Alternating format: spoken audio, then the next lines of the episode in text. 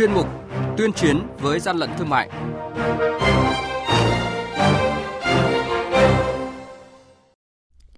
Thưa quý vị, Quý một năm nay, các lực lượng chức năng cả nước đã kiểm tra phát hiện và xử lý gần 30.000 vụ vi phạm về buôn lậu gian lận thương mại và hàng giả. Công tác này có chuyển biến, tuy nhiên chưa đạt được yêu cầu, cần tăng cường ứng dụng khoa học công nghệ vào công tác chống buôn lậu thời kỳ mới. Đó là nhận định của Phó Thủ tướng Trần Lưu Quang, trưởng ban chỉ đạo 389 quốc gia tại hội nghị giao ban quý 1 về công tác đấu tranh chống buôn lậu gian lận thương mại và hàng giả diễn ra sáng qua.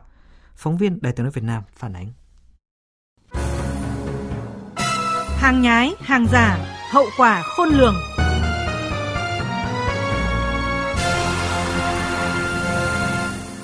Theo thống kê của Văn phòng Thường trực Ban Chỉ đạo 389 quốc gia, hoạt động mua bán vận chuyển hàng cấm, buôn lậu gian lận thương mại và hàng giả qua các tuyến biên giới, cửa khẩu đất liền, đường mòn lối mở biên giới, tuyến biên giới biển, cảng biển, các vùng biển và các địa bàn nội địa trọng điểm trong quý 1 vừa qua, tuy không phát sinh điểm nóng về buôn lậu, gian lận thương mại và hàng giả, nhưng có chiều hướng diễn biến phức tạp hơn.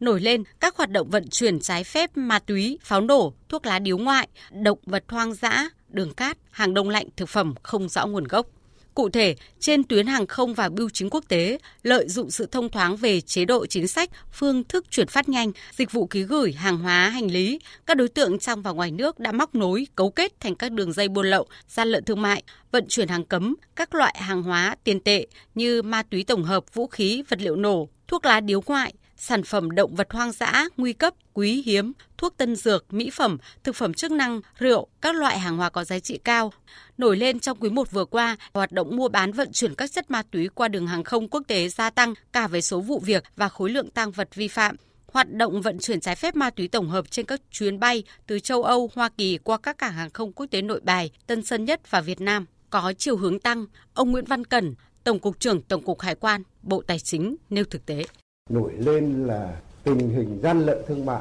qua các cái vụ bắt giữ.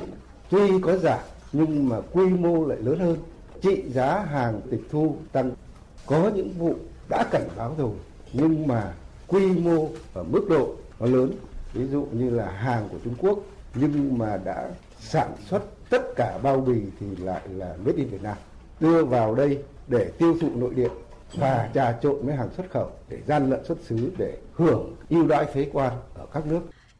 Trong địa bàn nội địa đáng lưu ý là thời gian qua, tình hình tội phạm vi phạm pháp luật về sản xuất buôn bán hàng giả, hàng hóa xâm phạm sở hữu trí tuệ, hàng hóa vi phạm về nhãn hàng hóa, kinh doanh hàng hóa hết hạn sử dụng, không rõ nguồn gốc, kinh doanh hàng nhập lậu, hàng hóa không hóa đơn chứng từ vẫn còn diễn ra. Các đối tượng làm giả các loại hàng hóa tiêu dùng phục vụ dịp Tết Nguyên đán Quý Mão 2023 như bánh kẹo, mì chính, rượu, xăng dầu, thuốc, thuốc tân dược. Các đối tượng lợi dụng thương mại điện tử, mua sắm trên trang mạng xã hội để mua bán vận chuyển, trà trộn hàng giả, hàng lậu, hàng kém chất lượng, diễn biến phức tạp trên nhiều tỉnh, thành phố. Đối tượng vi phạm chủ yếu là người điều khiển phương tiện vận tải hàng hóa, xe mô tô, chủ các hộ cơ sở kinh doanh cố định lưu động hoạt động buôn bán vận chuyển tàng trữ pháo nổ, thực phẩm không rõ nguồn gốc như nội tạng động vật, đồ ăn chế biến sẵn đông lạnh hay quần áo giày dép, đồ chơi trẻ em gia tăng, diễn biến phức tạp trong dịp Tết Nguyên đán Quý Mão 2023. Tại một số tỉnh, thành phố, hoạt động mua bán trái phép hóa đơn với số lượng đặc biệt lớn có dấu hiệu gia tăng. Ông Trần Hữu Linh, Tổng cục trưởng Tổng cục Quản lý Thị trường, Bộ Công Thương cho biết nửa năm qua thì khá là nhiều những tập đoàn, các cái chủ thể quyền, các cái thương hiệu nổi tiếng trên thế giới tiếp tục đến phản ánh với tổng cục quản lý thị trường về cái việc là xâm phạm quyền sở hữu trí tuệ ở Việt Nam. Cá biệt thì có những vụ việc nguy hiểm đến sức khỏe người dân, ví dụ như Hà Nội bắt giữ một cơ sở sản xuất ở trong khu đô thị Tham City là đang chế biến thuốc thực phẩm chức năng hơn 3 tấn. Và toàn bộ cái này là tự chế biến, mua những cái bột mì về cho vào cái con nhậu chế thành thuốc xong bán trên mạng, rất là nguy hiểm.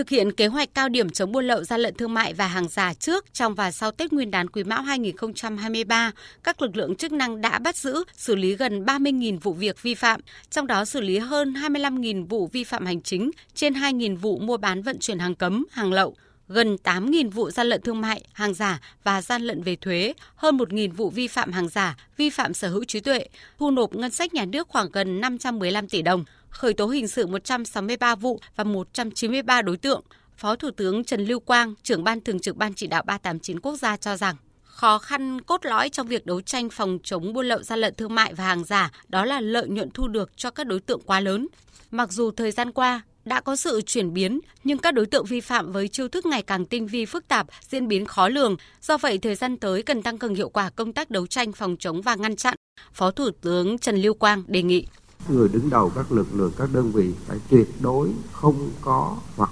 quản lý anh em để không có việc bảo kê bao che và tiếp tay cho các đối tượng vi phạm thứ hai muốn phải quản lý được anh em bởi vì anh em là những người trực tiếp đụng đến tiền đến hàng đến lợi ích đến sự cám dỗ. Cái này mình làm không tròn thì người đứng đầu phải chịu trách nhiệm phải phối hợp tốt hơn các lực lượng. Đâu đó vẫn còn nơi này nơi khác có cái sự đụng đẩy né tránh.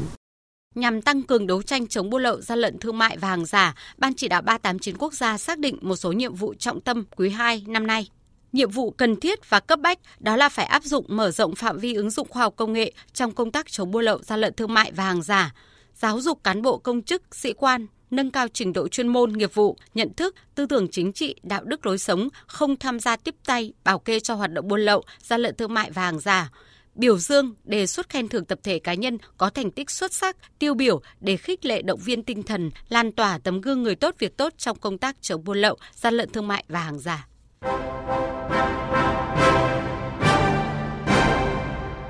Tay chống hàng gian, hàng giả, bảo vệ người tiêu dùng.